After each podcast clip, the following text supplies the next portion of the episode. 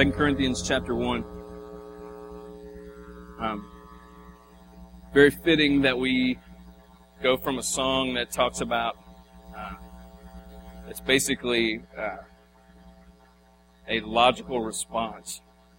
Um, you know, all these great things about God, and then they get to the chorus, and it's like, so I'll basically stand here and just in complete abandonment to the one, right? I mean, it's it only makes sense. I love the way that that song it flows from the verses into the chorus because it's like uh, you did this, you did this, you did this, you did this, you did this, so I'll do this because anything else is completely makes no sense. Um, that's where we'll end up tonight. Uh, so maybe we should have done that song after. Uh, that's where we're going to end up, um, but we're going to take kind of a, a, a, different way to get there. Um, if you're here with us for the first time or you're, you've kind of been hit and miss the last couple weeks, we're, uh, we're just going verse by verse through uh, Second Corinthians and um, just letting God teach us uh, whatever He wants as we get to it uh, or whatever. And there are a lot of pastors that preach this way all the time because, uh, well, a part of the line of thinking, um, well, one reason is that it really it kind of shows you that like Bible study is really like it really is this easy. You just go slowly, one thing at a time, and think about what that means. And you need to study up, you study up or whatever. And so it's kind of a really like a big corporate Bible study where I just kind of do all the talking. Um, but it, it's a it's a way of basically like us all learning together how to study God's Word. Um, but another thing is you, you can't avoid some of the difficult like verses you kind of wish weren't there. Um, which let, us admit, we all have those scriptures. You're like, oh man, I really wish that wasn't in there. Um, and that's okay. I think God's big enough for us to like wish that and Him not be. He didn't get his feelings hurt. You know, He's okay. Um, but uh, it thing is, it's there for a reason. And um, as a pastor, I can't just avoid some of those touchy subjects, like we're going to get to tonight. So this is one of those awkward for a pastor night. Um, so welcome. Um, through this letter, uh, Paul has kind of an embattled history, and we'll just kind of get to that as we go. So let's just pick up where we left off last week. Um, so far, we've gone through um, God being a God of comfort, that in our affliction, when um, life is pressing on us, that word affliction means like pressure, uh, like literally the pressure applied to a grape, whenever they would make olive oil and stuff like that out of the olives and wine out of the grapes and stuff. That pressure, uh, when you feel life cranking on you like that, that the God of comfort, that's when He shows up. And uh, He shows up to comfort us by saying, hey, come here. And He draws us near. And as we are comforted, we are able to pass that on to other people who are also uh, suffering in that way. Last week we talked about um, Paul's, uh, his um, integrity was being called into question. And he just systematically goes through and he's like, look, I have lived a life of holiness and simplicity and genuine sincerity among you. And just kind of the the audacity of someone to say, I've lived a holy life among you, but really it's pretty admirable that he was that confident in God's work in his life. And so this kind of brings us into a transition point um, in uh, like attempts to help like make sense of things. These letters have been broken into chapters and uh, verse numbers and stuff like that. And sometimes the break is in is in the right spot, and sometimes it really maybe isn't. It really doesn't matter because we're just going to treat it like one big letter anyway. Um, so here's where where he goes next. Um, in verse 23. We'll, we'll, look at 23 and 24, and then we'll just kind of go one by one for there. It says, But I call God to witness against me. It was to spare you that I refrained from coming again to Corinth. Not that we lord it over your faith, but we work with you for your joy, for, for you stand firm in your faith. All right? Now, uh, in 23, he says, uh, basically, God is my witness. Okay? That's from the Bible, not just going with the wind. Um, but I call God a witness against me. It was to spare you that I refrained from coming again to Corinth. All right. So the natural question is, spare you from what? We'll get to that in just just a second. What I want to zero in on is him. Uh, you know, a part of the the thing that was called into question was that he kept changing his plans people kept saying, "Oh, Paul's a flake. You know, he's unreliable or whatever." And he's saying, "No, no, no, no. It was to your benefit that I not that I not show up." Like he's just constantly. I mean, so far through the entire letter, I mean, he's just constantly reaffirming his relationship with them and the fact that he is for them. I mean, over and over and over again. And I wonder if, like, in his like pastoral heart, if that's his way of echoing what we were singing earlier that comes all throughout the scriptures, that God is for us. I wonder if he's basically like, okay, God's for him, so I'm going to be for him, and I'm going to let him know that I'm for him over and over and over and over again, so that that is a tangible reminder of the fact that God is for him as well. Like, he understands, like, he kind of has a representative voice for God to them. Um, there's a, like, when you're, uh, like, in seminary and stuff, and they, like, teach you how to do stuff like hospital visits and funerals and all those kinds of things. It's like a real, it, the class is, like, so awesome because it's like, on Tuesday, we'll talk about how to do a wedding, and on Thursday, we'll talk about how to do a funeral. You're like, oh, okay, great. Um, and so it's just one of those kind of things. I'm like, yes, we literally go to a class, and they're like, this is how you do a hospital visit, and don't sound like an idiot, you know. And so, um, and trust me, when you make a hospital visit, you feel like an idiot no matter what. And so that training is like kind of helpful. But one of the things they talk about is, is that look, whether you see yourself this way or not, like if you're a pastor or you're like a minister or whatever, when you step into a hospital room, um, God uses your presence there as a reminder to them that you are with them. So in that sense, you kind of represent God a little bit. Um, but also, when you walk out the door, He also uses that to remind them that you're not that you're not God and that He is God and He is going to stay with them no matter what. And even though you have to go, uh, He's He never has to go. And so that idea, I think, is really formed in Paul, and I, I think that's why he's just constantly throwing that at him because he's like, look, I want you to know that I'm for you, and through that, you need to know that God is for you. And even though this is like one of the most jacked up church situations ever, God has not abandoned them. Okay? So, uh, so that's 23, 24. Uh, he says, not that we lord it over your faith, but we work with you for your joy, for you stand firm in your faith to lord it over somebody um, means like to to take authority or to assume authority uh, over something for someone. So he's saying we don't lord it over your faith. Like we have not been given authority. All right, Paul's like I have no authority over your faith. You've not given it to me. I haven't taken it. I'm not assuming that. I'm not jumping to any conclusions. I'm not trying to play a role I'm not supposed to play. Uh, he's acknowledging that every one of you are free in Christ. It's your relationship with Jesus, your relationship with God that, that matters. Um, I'm not trying to be the boss of you. I think, you know, based on some of the stuff I've read, like some of what people were kind of saying about him was that, like, who's this guy think he is? You know? He's saying, like, look, just because I'm an apostle and just because I founded this church and I'm like a kind of a father figure in the faith to you, it doesn't mean that I'm taking responsibility for you and authority over you in that sense. But he, but he changes it. But we work with you for your joy, for you stand firm in your faith.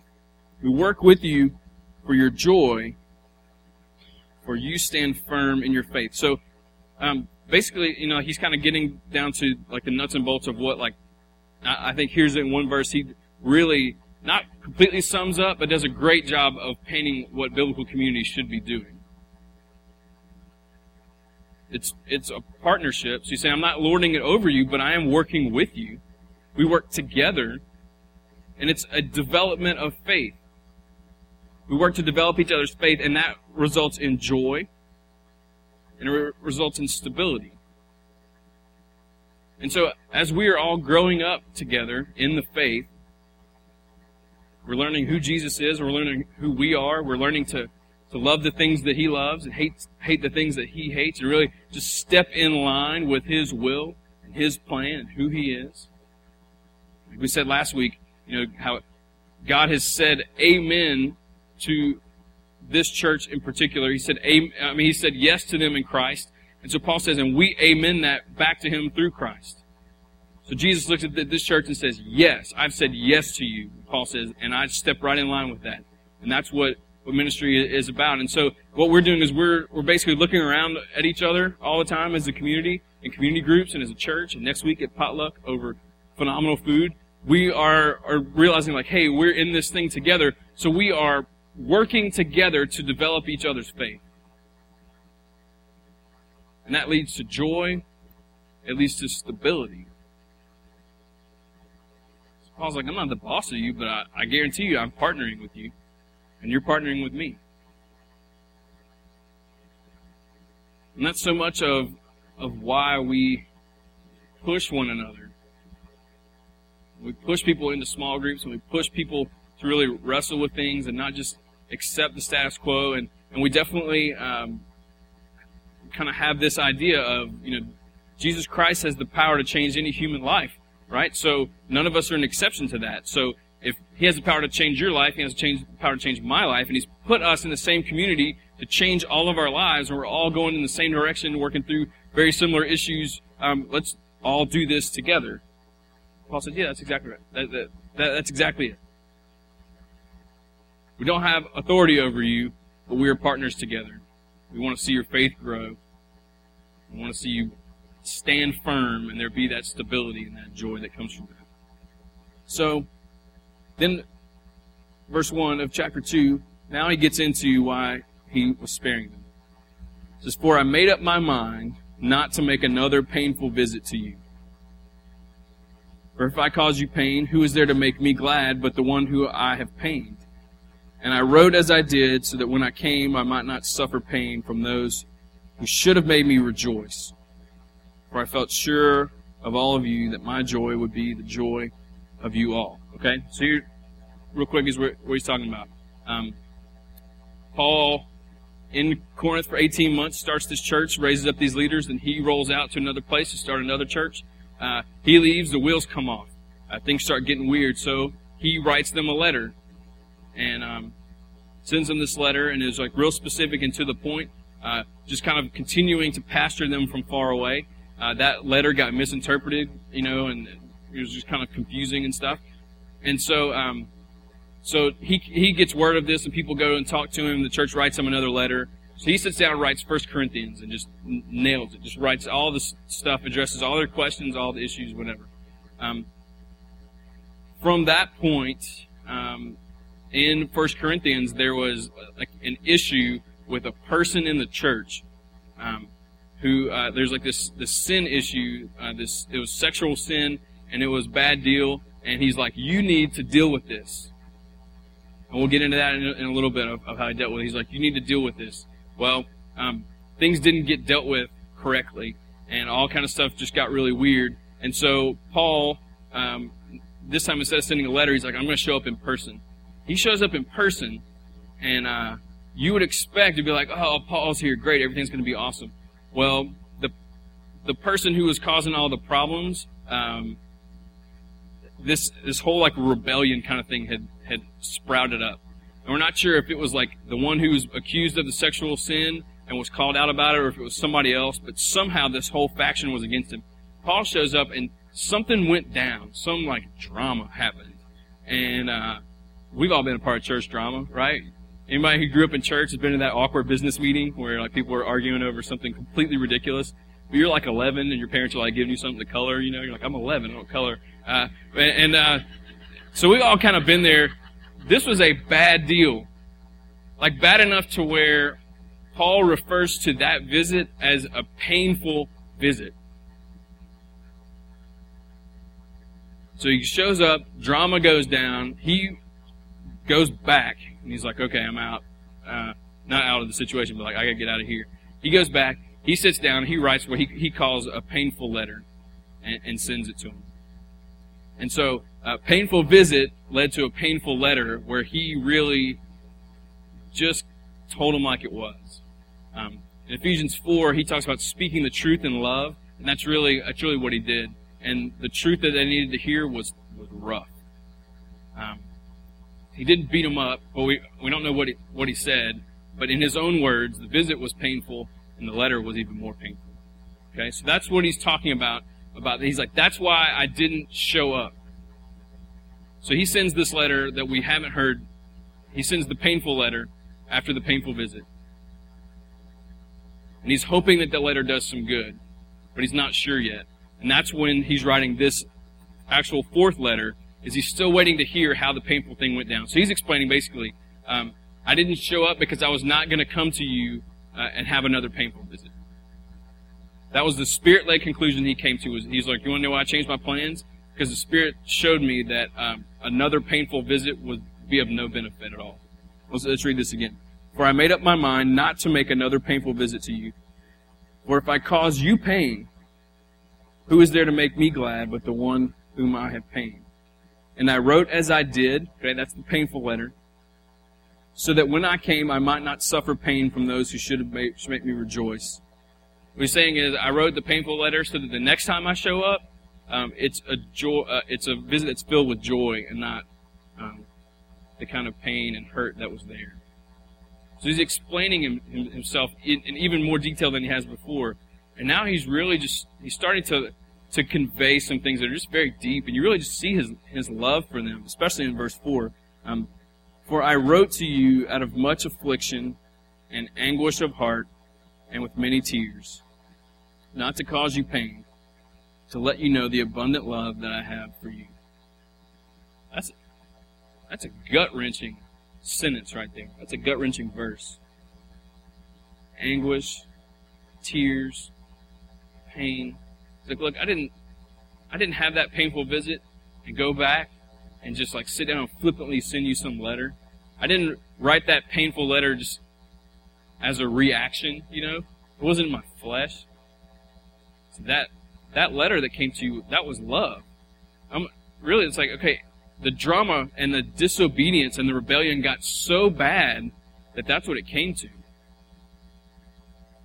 And I think we can understand, like, you've been in situations probably where, like, your parents were like, I hate that it's come to this, but it has. And sometimes parents just, parents react, and sometimes they're just like, look, the last thing I want to do is punish you in this way. But, but it's come to this. And you need to understand that it's come to this. And I remember that was always just way worse than like getting whipped. I'm a fan of getting whipped because that was pretty effective with me. And everybody I knew that ever got whipped, like they were good. And the kids who didn't get whipped should have been getting whipped. Like we were like offering, like, you want us to whip your kid? Because um, he's getting me in trouble at school. Um, I'm a fan of that, but way, way, way more than a physical spanking. It was just that that disappointment that would happen sometimes And my parents were like, "Look, I hate that it's come to this, but this this is what's going to happen." You could tell it wasn't it wasn't re- overreacting. It wasn't anything else. It was like I have have caused pain to them, and I'm pushing them into parts of parenting that they'd rather not go into. That's that's where he is. It's like I need you to understand the deep, abundant love that we have. So when Paul tells uh, like the church in Ephesus in Ephesians four, like that speaking the truth in love is how the body builds itself up. This is an example of what he's talking about.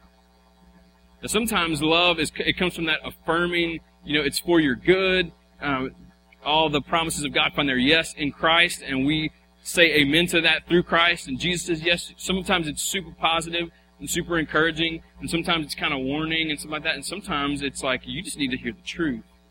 And I love you enough to not worry if you get mad at me or if your feelings get hurt or whatever. I love you enough to say, this is what's got to happen.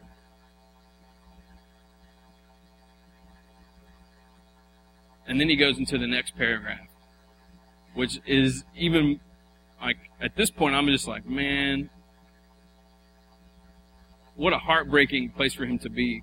And then he moves into something that has uh, lovingly been called become called church discipline which is the part that I would like to skip, but we won't. And this is why. Uh, look at verse 5. Now, if, if anyone has caused pain, he's not caused it to me, but in some measure, not to put it too severely, to all of you. Right? Um, there's a there was a person in the church, and we aren't sure. Different theories. Some people think uh, if you go to 1 Corinthians 5, don't turn there, but if you go to 1 Corinthians 5, it talks about there was, there was the man who's caught in sexual sin, and he told him how to handle that situation. Some people think that that dude uh, led the rebellion. So when Paul showed up on his painful visit, that that was the guy causing all the drama. Some people think it was his friends. Some people think it was another person, uh, you know, or, or whatever. And we aren't really sure, but this is what we do know. Someone had caused some strife within this church. And it was sin that had caused it. Now, some were the, of the opinion that, like, because Paul was treated badly in his visit, that Paul was the only one affected by that sin. So Paul shows up on the painful visit. He's like, hey, how are y'all doing? And all this drama goes on and Paul goes away. People are like, oh, poor Paul. You know, he was, he was affected by that. And what Paul's doing is saying, look, it, it's not about me. Sin affects all of you. It affects all of us. So look at it again. Uh, now, if anyone has caused pain, he's caused it not to me, but in some measure, not to put it too, too severely, to all of you. When you talk about church discipline, you're really talking about uh, dealing with sin issues. Church discipline's got a bad rap because most people think it's that's how you kick people out of your church, um, and that's not what church discipline is about. At its core, it's saying, okay, here is there's sin within this church body, and we need to deal with that.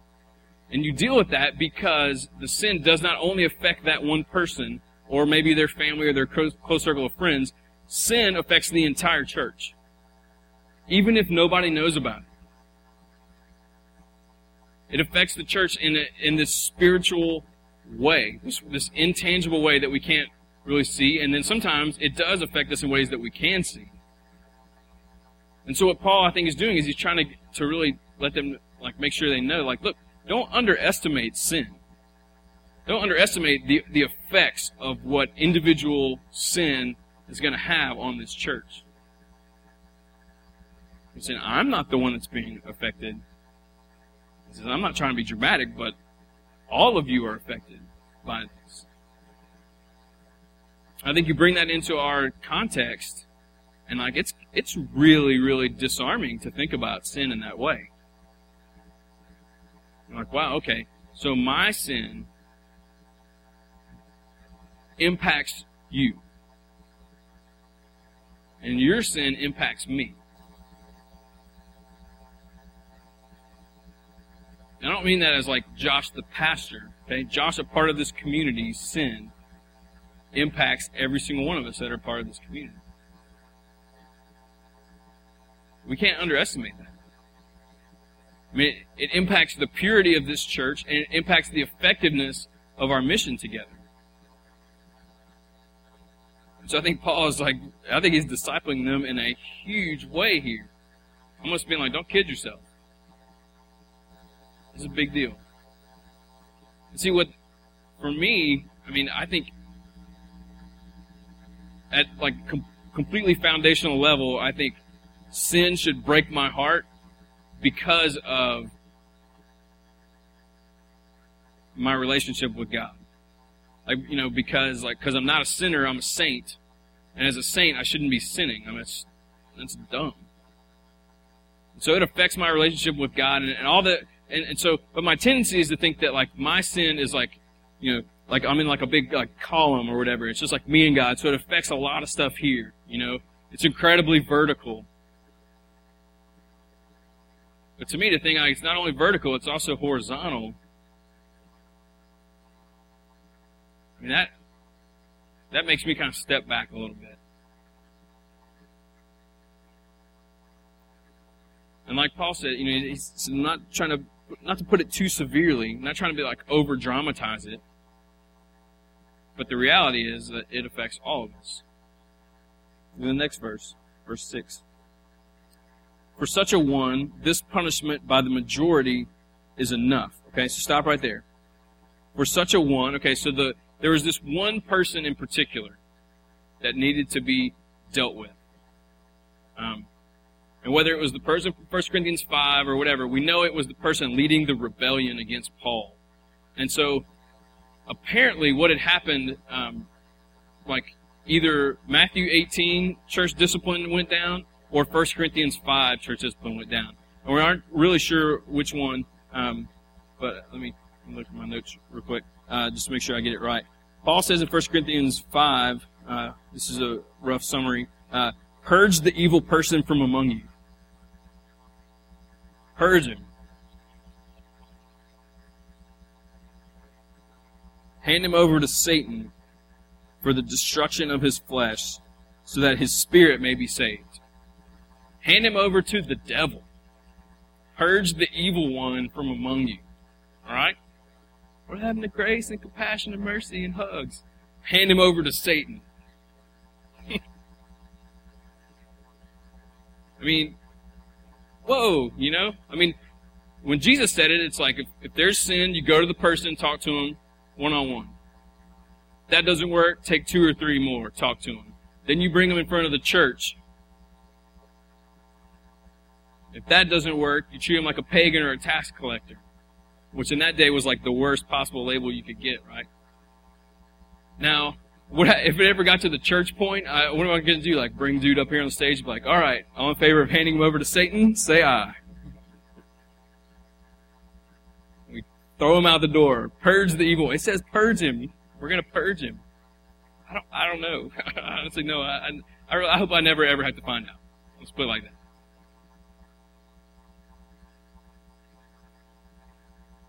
But I do understand this dealing with sin has got to happen. So Jesus said, this is how you need to handle it. Here's the process that you handle it. Paul, and certainly in trying to make a point, is like, uh, hand him over to Satan for the destruction of his flesh so that his spirit may be saved. So we tend to focus on the hand him over to Satan, destruction of his flesh part, but think about what destruction of his flesh means so that his spirit may be saved in the day of Christ Jesus. See, church discipline is, is not about kicking people out of the church because they don't behave the right way. And I, I'll be honest with you, I did not do six weeks of studying on church discipline leading up to this. Uh, let me let me kind of give you my take on it as pastor of this church, in case you're wondering. I think church discipline comes down to four things, um, and I'm sure there are more. And so I'm sure I'll add to this later. If we ever get into like a real deal church discipline situation, I'll probably add to it. Um, here's here's my perspective on it, and I want you to know this um, for a lot of reasons. But one of them is I want you to know that this is a church that's not afraid to deal with sin. And we're just not going to be afraid of it. We're just we're not going to look the other way about it. I'll be real honest. Um, we're trying to get better about taking it straight on when things go down. Because all of our, our tendency is like, well, it's not really my place, and I don't really know. We don't have all the facts. We try to figure out a way to like act like this that's happening should not like. Well, maybe it's okay for it to happen. Whatever. It's like no, that's bull. And so we're trying to get better about let, helping about hearing the Spirit um, to discern what to do in situations where we know that sin is going on. So let me just give you a couple things. I think it involves a couple things. I, I think guarding the purity of the church, as a, a pastor who has to stand and give an account before God, in particular this church, guarding the purity of this church. Now, I know we'd like to think that we're all like pure, but certainly we all have issues at the same time. Okay, so guarding the purity of the church, um, true biblical goodness toward the offender. I'm, I'm going to try not to say sinner because I think terminology gets things all out of whack. Um, but the one who is like the offender, the one who's like doing the sin, the saint who is sinning, um, doing what's really like what true biblical goodness would be for them. Um, because in our understanding of goodness, a lot of times we think it's just like doing what's what's nice or or brings the, the least amount of drama back our way or whatever. Um, but actual like real biblical goodness is doing what's really best for that person in every situation. See, Paul wrote that painful letter because that was goodness for that church. Like they needed to, to have the truth spoken to them in love. When we talked about Jesus as our prophet, our prophet, not a word, prophet word, uh, not like word word, but word. Uh, Jesus is our prophet, priest, and king. King being authority, we're like, oh, I dig that a whole lot and priest being the one who mediates and the one like that relational side of things. Like I like that. Jesus as the prophet punches you in the face when you need to be punched in the face with the truth. Jesus the prophet is not afraid to completely break you of sin and show you where, where you are wrong and, and just bring that strong word of warning or whatever it needs to be. But though Jesus the prophet is also Jesus the priest who makes a way and mediates and, and understands re- reconciliation and restoration and, and the king who oversees the, the whole thing. So Jesus the prophet can speak that conviction knowing that he's also the one that's going to help make everything okay because he's the one that has authority over it. It's all three being in place. So, true goodness for the offender can be carried out because we are letting God show us what is truly necessary in that situation. Knowing that Jesus, the prophet, will be there to speak truth, and the priest will be there to mediate and reconcile, and the king has authority over the whole process, and he is bringing in, us in on that. So it, it makes Paul not afraid to sit down and write a painful letter because he's brokenhearted over their sin. It makes us within the church, it should make us not afraid to look somebody on and be like, dude, you know this is wrong. You know it. It's not, it makes us not afraid as elders to think, hey, it may come down, it may come down to this. That process may work itself all the way through at some point, and we may have to, like, we may have to have a meeting where we sit down with someone. We believe that that's what goodness looks like in that situation, if Jesus, the prophet, priest, and king, has told us this is what goodness looks like in this situation, then we're going to amen that and join him in that process because we're guarding the purity of the church. And it's what goodness looks like for the offender. Third thing is, it's just obedience. When we're being obedient to Jesus, Matthew 18, when he says, this is how you need to do that. And the fourth thing is that we are obedient because we just trust his process. Like, Jesus himself set up this process and said, here's how you need to handle conflict. Go talk to the person. If that doesn't work. Two or three of you go talk to the person If that doesn't work, the church needs to talk to the person. There's a whole lot of talking to the person in there. It doesn't say go talk bad about them. It doesn't say find a passive aggressive way to kind of drop some hints here and there, whatever. No. It doesn't mean, hey, go get the elders to go discipline them. Because if you come to the elders, you know we're going to tell you? Have you talked to them?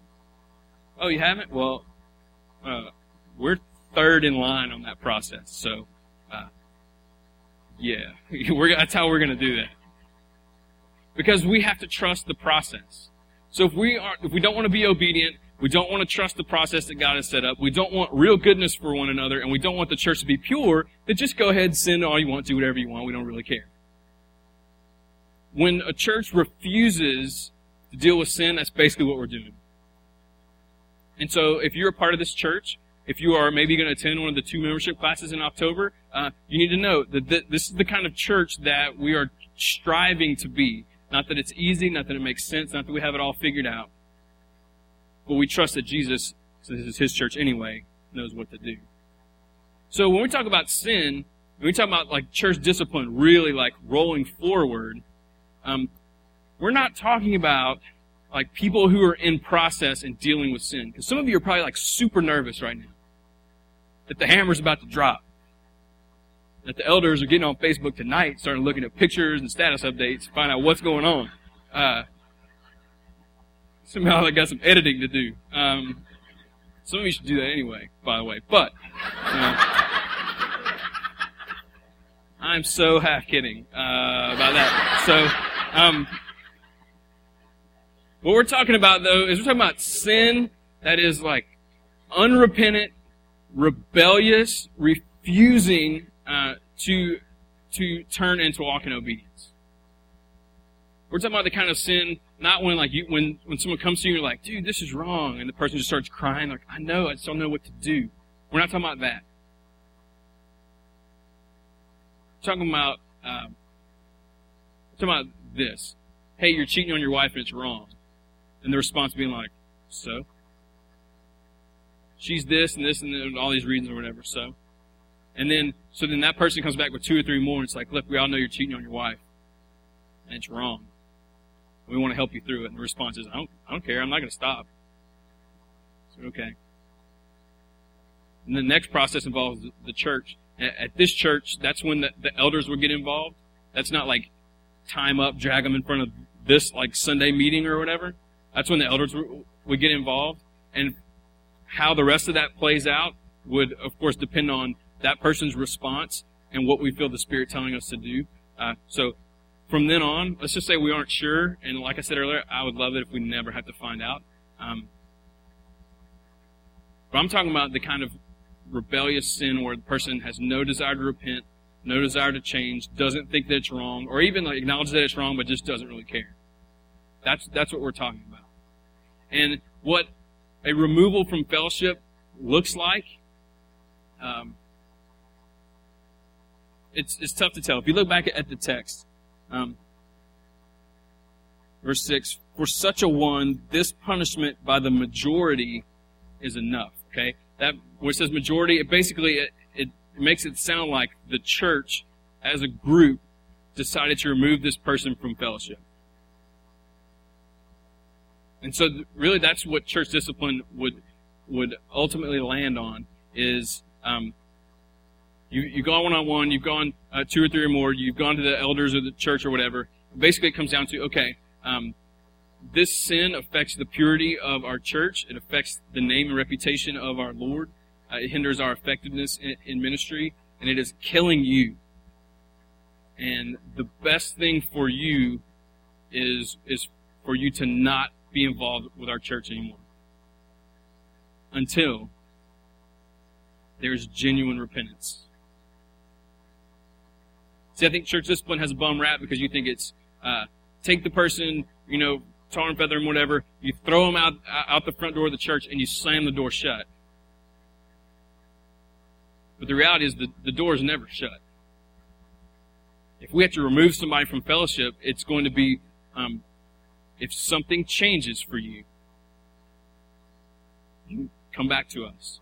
Because our desire is to walk with you through repentance and restoration, and that's our absolute desire is for that.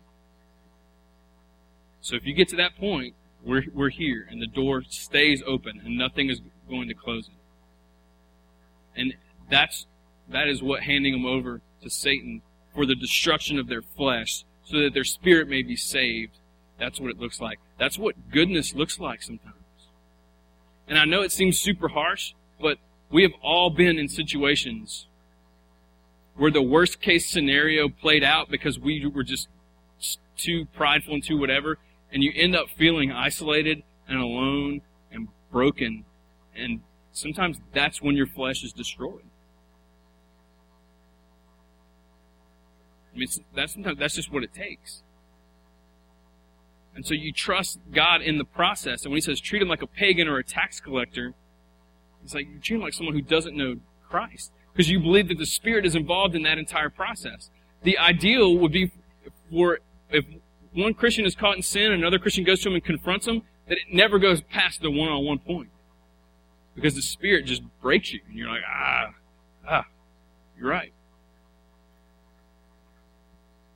And if it moves past there, we're just trusting that God is a part of that. And so you need to know as a church that that's, that's where we're coming from when it comes to those kind of, of sin issues. Um, I'm, I'm a big, big, big believer in uh, the gospel being uh, about come, come as you are. You know, that you don't have to change all these behaviors and all this kind of stuff, whatever. Like, get yourself all cleaned up and then come to Christ. Like, I think it's come as you are, but don't plan to stay as you are. Ever. Come as you are, but don't, don't plan to stay that way. Because that's not how the gospel works. It's all about transformation and, and growth and development of faith leads to joy and stability. I mean, all this stuff is going on, and we're going to keep speaking the truth in love uh, to each other, and we're just going to keep doing that and keep doing that and keep doing that. And when sin creeps in, we're going to deal with it. And so if that's you, then deal with it. I mean, just ah, deal with it. And if there's sin going on within our community, within your friends, don't be such a coward that you're unafraid to talk to somebody when you see them screwing up their lives. That's not goodness. That's not love. That's not grace. That's not the gospel. It's not Jesus. Let's deal with it. And I would love for it to never get to the elder point. But if it does, you know, you know how we're going to handle it. And you know where our hearts are. It's not about crushing people. It's not about controlling people and lording it over them. It's about working together for joy and stability. People's faith is developed. So, in this situation, verse 7, or go back to verse 6. For such a one, this punishment by the majority is enough. So you should rather, okay, now this implies that this person was removed from fellowship, got convicted, and truly repented, and so now Paul is teaching them how to bring them back in, alright? So you should rather turn to forgive and comfort him, or he may be overwhelmed by excessive sorrow, alright? He's telling them to, to change their, like, change their mindset and change their behavior. This person has been forgiven, so you need to forgive them.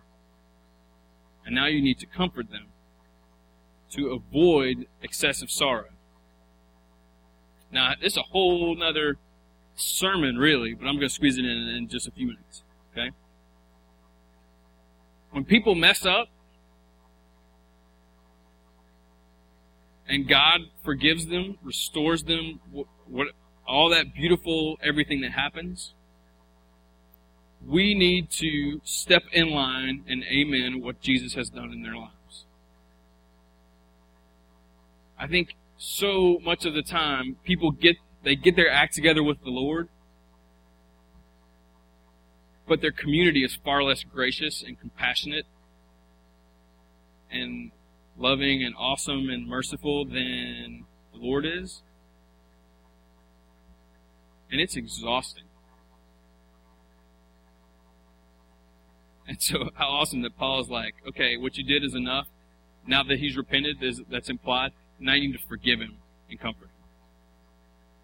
It's like, wait a minute. The very person who caused all these problems and did all this stuff and all this, the very person we went through that whole process with and had to send them out, him out the door, now we're supposed to like come back in and act like everything's okay? Like, no, you don't. Forgiveness is not like pretending like nothing ever happened. That's one of the great like falseness things that we kind of fall into. It's like, oh, forgiveness means I we just kind of go on and put on a happy face or whatever. That's not what forgiveness is. See, uh, in Jeremiah 31, when the, the new covenant uh, passages are coming along and stuff like that, part of the new covenant, it says that, that God says, I will remember their sins no more. Now, God cannot forget because He's God, and so that kind of doesn't make sense at first. I will remember their sins no more. What that actually means is I will not hold their sins against them. And so that's such a huge part of forgiveness is like, look, I know everything that, that went down, but I do not hold it against you. To me, that's so much more powerful than somebody just pretending like, oh, okay, well, everything's okay now. Like, when you've messed up and you've confessed that and sought for, you know, like, I mean, you've repented and everything's great uh, vertically and you're working on things horizontally, for the people who know every single thing that happened um, to walk up and to hug you, that, like, that's deep. That's the gospel. I mean, that's. You think Jesus has forgotten all of our transgression sin that put him on the cross? No. But he doesn't hold, us against, hold it against us. Paul's saying now, you need to bring that dude back in. And knowing everything that happened, love him. That's strong. He says in two separate letters to forgive as we have been forgiven. It's like, all right, who am I to withhold it? Um, look at the next part. Verse 8. So I beg you to reaffirm your love for him. Reaffirm your love for him. reaffirm your love for Him. He's saying, don't let it be assumed. You've got to show it. And that, I, I appreciate that verse so much. Um, be, well, for a lot of reasons. One reason I appreciate it is because I feel like a part of the way that I'm wired, like I don't, I feel like I don't show things enough. Um, and so it pushes me to make sure that that um, I'm not just rolling on assumptions, that I'm like showing that, that I'm reaffirming my love for people, um, reg- regardless, but especially like as a, a part of forgiveness and restoration and all that kind of stuff. But another another way that that impacts me is that I've been on the receiving end of people reaffirming their love for me after I've like screwed things up, and I've been on the other side as well of people knowing everything that happened, putting on a, a fake face or just not talking about it or just kind of avoiding you altogether, and that absolutely is miserable.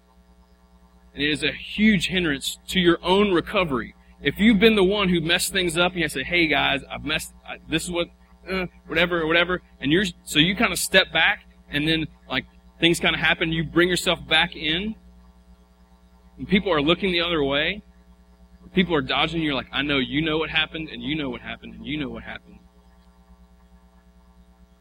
Well, our little adversary, Satan, I like to call him little, because I think it's insulting. Our little adversary was looking for um, what, what the Bible describes as a foothold. And I tell people this all the time. Satan has really, really tiny feet. Also an insult. Also meaning it doesn't take much for him to get his foot in there. And because he has really tiny feet, he can take a glance or someone dodging you or someone not being, you know, whatever. And so if, if, if that's the person that knows everything that you did and they know you confessed it and they know that you're trying to be restored and they still dodge you and they still whatever and they're still weird toward you, he gets his little foot in there and starts just messing with you, lying to you.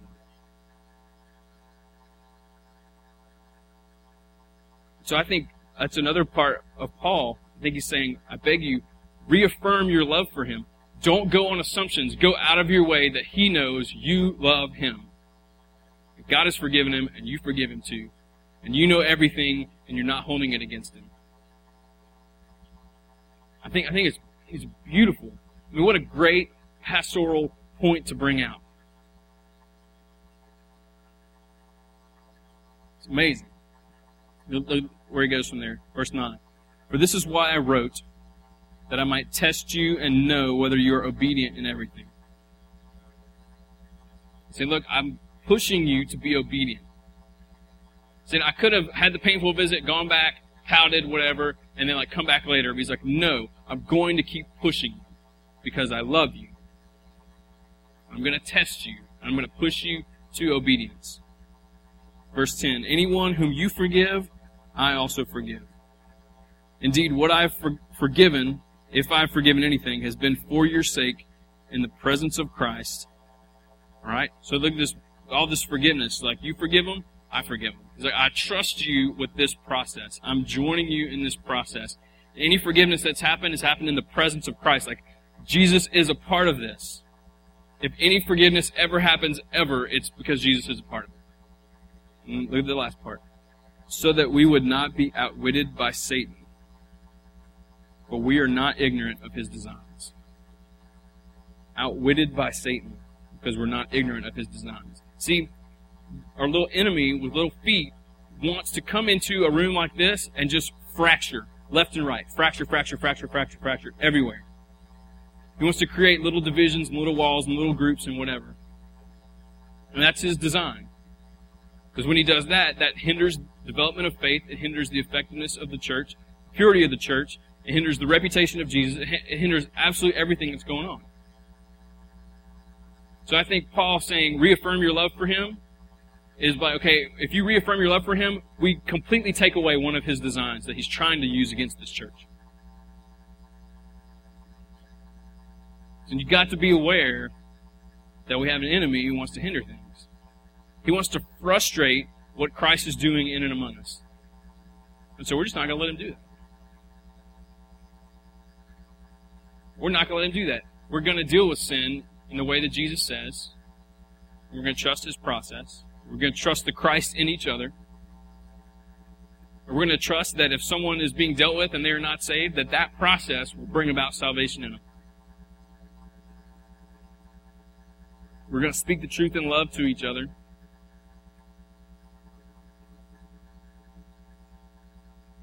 And so when I, look at, at, all that, I mean, my reaction is, you know, I don't, I don't want to put, um, I don't want to put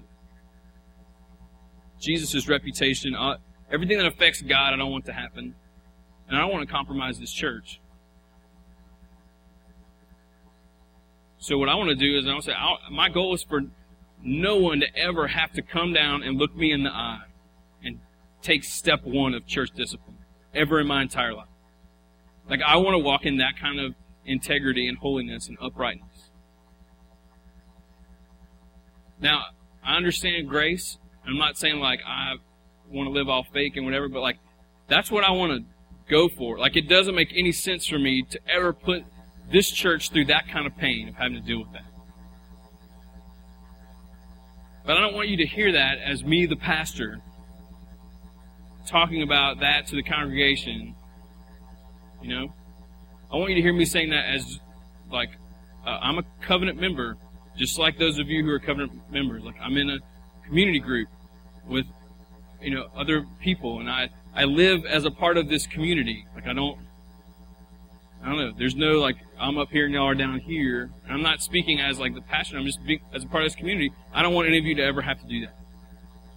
So that puts it on me. And what I would love is for you guys to say like I don't want that either. I don't want anybody to have to have to look me in the eye and confront me about sin. So um, so my deal is I'm going to pursue holiness so that this church doesn't have to be put through that. And I would challenge you to pursue holiness so that this church doesn't have to be put through that. I mean, to me, it just makes sense. So that's why I go back to that song that we sang. It's like, uh, you know, so I'll stand with the arms high, heart I mean, when you look at who God is, that's your natural response. Well, to me, when you look at the gospel, natural response is, I just don't want to be an idiot. I just, I just, my, so I just won't be stupid. So I will pursue holiness and not pursue sin. And be aware that the devil is scheming against me all the time. And I will walk in integrity and trust what he's done among us. That's a, that's a huge challenge. Um, one that would be impossible were it not for the fact that Jesus lives inside of us and has the power to change any human life. Paul would not be pushing them in this direction if God were not empowering everything that they were doing. And so I bring that to us tonight to chew on, see what God has for us. Uh, let's stand together. The band's going to come up. Um, as always, we, we're going to sing just for a few minutes. Um, one of the reasons why why I like the way services build like this, so I make you like it too, um, is because I, feel like it's it's easy to um, to just kind of hear something. Maybe something gets stirred through a song or a verse or whatever. Um, I think it's easy to just kind of peace out as soon as the lights come up and things are over with. Um, and in my opinion, when we sing, uh, it is we're responding to what God has done up up until this point in various ways. I think there's something about the church standing together and singing together as a response that makes it really difficult for the enemy to come in and steal it. Uh, parable of the sower, the enemy is described as a bird, also an insult. Um, nothing against birds, but I think it's just funny. He's like, oh, he's a little bird. Uh, and the truth is like a seed that falls in, on the ground, and the bird comes and snatches it, takes it away. I think stuff like tonight can get stirred up, whether talking about community and what church should do, or, or sin, or all this kind of stuff, whatever. It'd be so easy for that truth to hit our hearts, and if we, to me, if we disrupt too quickly, uh, the enemy just comes in and is like, "What are you going to eat tonight?" Can't believe the Saints lost that game. You know, comes in just takes something away that is really of super, super importance to you. And so I think that singing is kind of is kind of cheesy, but I think it's kind of like putting dirt on top of that seed. I think it's a way of us kind of like protecting what God has done in us tonight. um, from those schemes so that later on you can continue to process it. And so we're just going to sing as a response, and uh, then we'll, we'll, dismiss. Let me let me just pray over us real quick. God, thank you, um, thank you for this letter. I thank you for um, Paul just being such a faithful pastor to this church, and um, God, even though I, I, know I just talked a long time, and I, I just I pray that um, individually uh, it would make sense to us why we were all here for songs or or uh, scriptures or handshakes and hugs, or maybe maybe just to be in a room of people who are on the same boat. Pray God you'll use whatever. And God, it just I pray that as we sing, it would be like dirt being packed in over that seed, and it would just protect it. Um, just that you might be glorified. And uh, pray in Jesus' name. Amen.